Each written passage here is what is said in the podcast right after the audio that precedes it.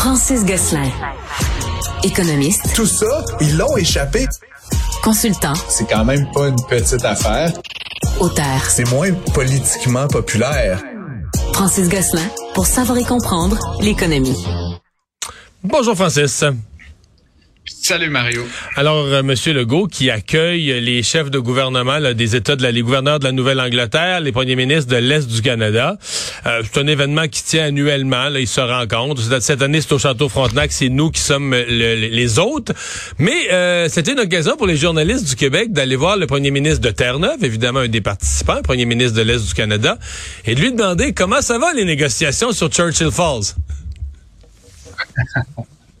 Exactement, et ça a commencé, j'ai pas réussi à entendre les clips audio, tout le monde était souriant, Mario, mais évidemment, là, en marge de ce sommet-là, les deux premiers ministres vont se rencontrer fréquemment dans les prochains jours, et c'est certain que c'est un des sujets qui va les animer.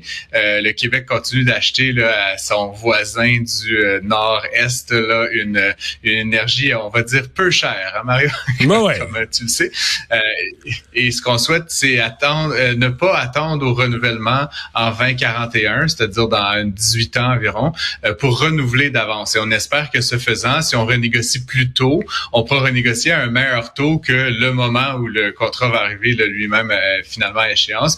Et donc, on peut un peu lisser la courbe de l'augmentation. Ouais. Donc, c'est le souhait de M. Legault et d'Hydro-Québec, certainement. Oui, ben, en fait, je pense que pour l'expliquer, il faut dire aux gens qui nous écoutent que présentement, Terre-Neuve est infiniment frustré. Là. Moi, écoute, avant que je sois député, on entendait parler de ça avec Robert Bourassa, de la frustration de Terre-Neuve. Là, mais tu remontes à plus de 30 ans là, que Terre-Neuve était frustrée. Et donc, les gens de Terre-Neuve, eux, si tu les laisses aller, ils vont dire, ben, en 2041, le Québec, on va les attendre avec une brique puis un fanal, puis on va te le donner un tarif. Puis ils n'auront pas le choix parce que c'est 15% de notre électricité, Churchill Falls. C'est pas 0,3%, c'est 15% de notre électricité. Et donc, moi, je pense que Michael Sabia, dans le fond, un de ses mandats, là, en haut de la liste, c'est de régler cette affaire-là. Va t'asseoir avec Terre-Neuve. Il est respecté au Canada anglais, M. Sabia. C'est sûr qu'il a le mandat de régler ça et peut-être de le régler d'une façon... Tu sais, regarde, on va faire un autre projet. On va faire Gull Island. On va faire un autre projet avec Terre-Neuve. Ouais. On va tout mettre ça ensemble. Un beau projet, des nouveaux mégawatts, un prix raisonnable pour tout le monde, plus de cash. Tu sais, quand t'as plus de cash dans le pot, c'est plus facile de diviser le pot sans chicaner, là. Effectivement, Mario, puis comme tu le sais, là, actuellement, on paye 0,2 cents le kilowattheure. C'est pas cher. Quand on regarde les... quand on regarde, mettons, les projets, là, par exemple, dans l'éolien, là, tu sais, à bon coût, là, on peut aujourd'hui en faire autour de 7-8 cents. Donc, on paye 1,35e du coût des nouveaux projets là, dans les énergies renouvelables. C'est certain que dans les projets de grands barrages, on peut peut-être espérer là, aller chercher un meilleur tarif. Et puis, c'est comme tu le dis, l'idée peut-être là, de M. Sabia, de M. Legault, c'est que si on peut faire cette autre centrale, donc qui s'appelle le Gull Island, comme tu l'as dit, qui va quand même produire 2250 mégawatts lorsqu'elle sera terminée. C'est à peu près 1/5 là, du 100 TWh qu'on dit qu'il va nous falloir, Mario. Là. Si tu fais 2250 là, fois 24 heures, fois 365 jours, là, c'est à peu près 19 TWh. Donc, ça serait une grosse réponse. Puis donc, on pourrait peut-être, comme tu dis, équilibrer le coût qu'on va payer pour cette nouvelle énergie en faisant un effet de rattrapage sur la centrale de Churchill Falls. Puis dans l'ensemble, ben, que les gens de Terre-Neuve se trouvent un petit peu moins frustrés. Bref, tout ça pour dire, les deux premiers ministres étaient souriants, c'est la bonne nouvelle. C'était un peu des salves, on va dire, d'ouverture, là, presque sur le ton de l'humour, mais je pense que derrière tout ça, il y a des négociations assez ardues qui vont devoir se tenir dans les prochains mois, les prochaines années, si on veut, comme dit M. Legault, renouveler le contrat. Mais politiquement, dans sa province à Terre-Neuve, le premier ministre qui arrive, Fury, là, qui arrive à Québec, puis qui dit, tu sais, la clip Show Me the Money, là, nous, on l'a entendu au Québec. Non, mais on s'entend que son but, c'était qu'elle roule à Terre-Neuve aussi, puis que le monde dise à Terre-Neuve, il est allé, puis il nous a défendus au Québec. Puis... Absolument. Donc, il joue bien ses cartes. Ouais. Puis comme je pense que... Quoi qu'il advienne, en tout cas, Terre-Neuve va être dans une meilleure posture au terme de la négociation qu'ils le sont actuellement. Ça serait difficile d'imaginer un statu quo actuellement. Mais tu sais que moi, je sais là, qu'aujourd'hui, on regarde ça en 2023 puis on paye pas cher. Mais moi, je me suis jamais rallié à la thèse qu'on avait volé ou arnaqué Terre-Neuve, la thèse des Terre-Neuviens. Moi, j'ai relu l'histoire, je l'ai regardé en détail, j'ai lu même les notes de l'époque. Il n'y aurait pas eu de Churchill Falls sans le Québec. Tu vois, il n'y aurait pas eu de Churchill Falls sans la compétence, la connaissance. Hey, tu construis pas ça comme un cabanon, là. Tu comprends? Un barrage, des turbines, les lignes de transmission. Et le Québec payait pas cher, mais s'engageait à tout acheter. Il disait, regarde, tu resteras pas pogné que l'électricité pas vendue. Nous autres, là, on t'aide, on te fournit la technologie, on rend possible ton projet, puis on te garantit qu'on achète tout. En échange, voici le prix. Je conviens que le prix est bas. Au début, ça avait en 1970, 71, 72, le prix, c'était pas si pire que ça, là, tu sais. Mais c'est sûr, quand tu signes un contrat de quasiment un siècle, ben là, ça se peut qu'à la fin du contrat, tu regardes le prix et tu dis, voyons, ça n'a pas de bon sens. Non, puis Mario, si les négociateurs de la partie Terre-Neuvienne m'avaient appelé, je leur ai expliqué que généralement, un contrat à terme, sur une très longue période comme ça, tu ne fais pas baisser le prix avec le temps qui passe, ouais. ce qui est arrivé. Au contraire, on l'indexe à l'inflation, tu sais, Mario. Donc, c'est ce qui est particulier. Comme tu dis, un cinquième de cent, c'était peut-être intéressant il y a 50 ans. Aujourd'hui, avec les coûts d'énergie, ça a comme pas rapport. Puis, effectivement, je pense pas que personne veut... je pense que tout le monde souhaite que ça se règle.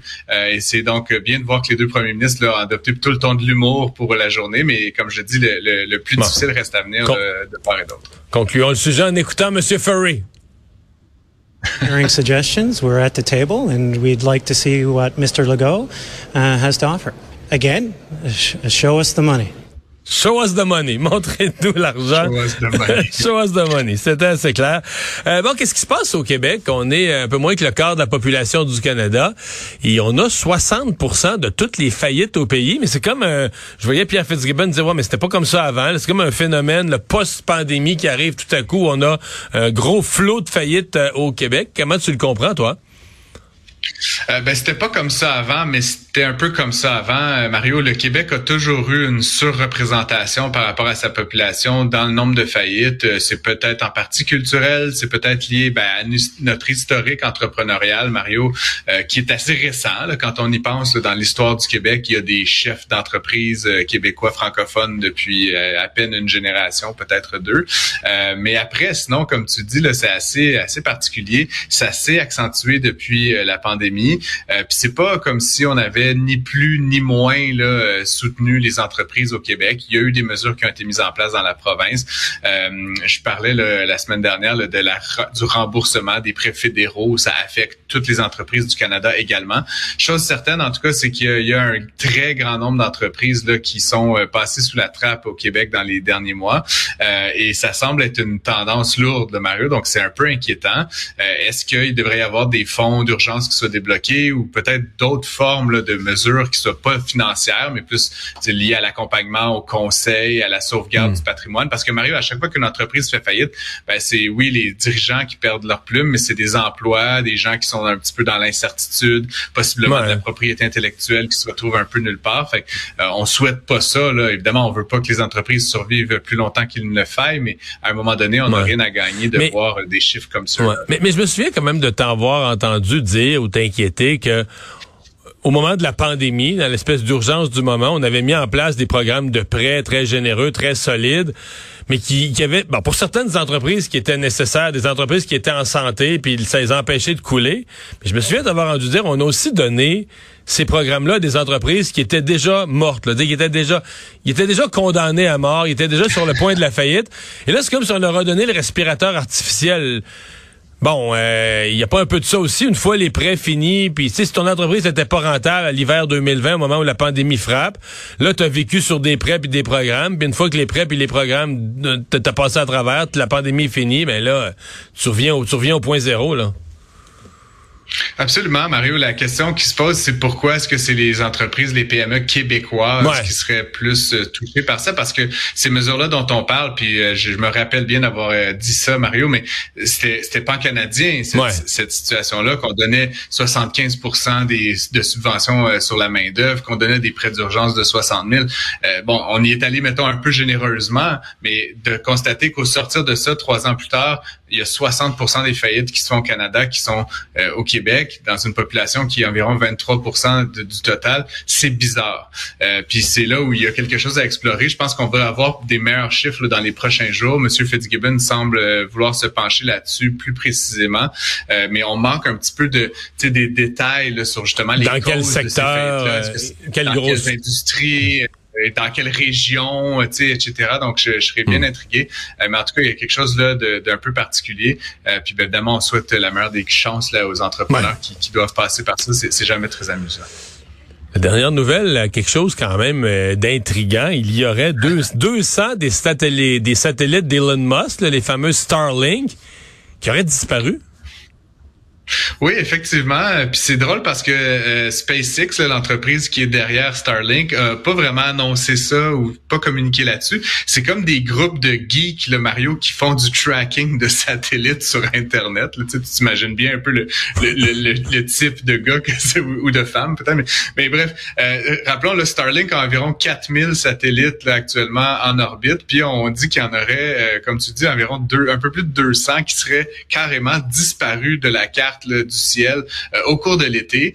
Selon plusieurs experts là, dans ce domaine-là, ça pourrait être expliqué par des tempêtes électromagnétiques, Mario, là, qui viennent là, donc du soleil. Ce qui est quand même bizarre, c'est que il y a des gens aujourd'hui qui dépendent de Starlink là, pour leur accès à l'Internet. Il y en a au Québec. Il y en a au Québec, là, les régions trop éloignées, là, plutôt que de le ramener par fibre. Et on fournit même des subventions là, parce que l'achat initial du matériel là, est assez dispendieux, là, quelques centaines de dollars. Ah ouais? Et ensuite, là, c'est une centaine de dollars par mois, mais c'est du très bon Internet, là, en tout cas comparativement à ce qu'on retrouve là, généralement dans ces coins-là. Et donc, encore une fois, c'est à peu près 5% là, des satellites du total qui sont disparus, comme je le disais, de la carte du ciel. Il y en a 4000 aujourd'hui. Starlink espère en avoir éventuellement 40 000 qui vont être en circulation dans l'espace. Ça pose plein de questions sur ce qu'on appelle la pollution de l'espace et tout ça. Mais une chose est certaine, c'est que si rendu à 40 000, ils en perdent 5% de manière inexpliquée. Ça va vouloir dire qu'il y a 2000 satellites qui sont disparus. Mario, je sais pas pour toi, mais il me semble qu'il y a un aspect financier, monétaire à ça, là, qu'il faut certainement pas négliger. Ça coûte cher, tous ces appareils-là. Mais là, quand on dit disparu, c'est quoi? Est-ce que les scientifiques sont risqués à des hypothèses? Est-ce qu'ils pourraient avoir... je sais pas, exploser, est-ce qu'ils pourraient s'être écrasés sur Terre ou est-ce qu'au contraire, ils sont sortis de leur orbite naturelle puis ils sont repartis ou bien c'est juste qu'ils sont brisés, ils sont défectueux, ils ne communiquent plus, ils ont perdu leur capacité de communication puis ils tournent comme une roche autour de la Terre ou...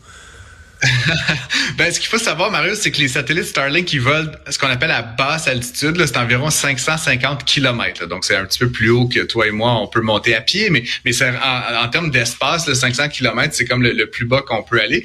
Et les satellites sont déjà programmés pour que quand ils arrivent à leur fin de vie utile, ils tombent vers la planète et il se désagrège. Puis tu comprends, Mario, qu'à ces hauteurs-là, la vitesse, là, en tout cas, je suis pas un grand physicien, mais bref, il reste plus rien là, quand ça retombe sur la terre ferme.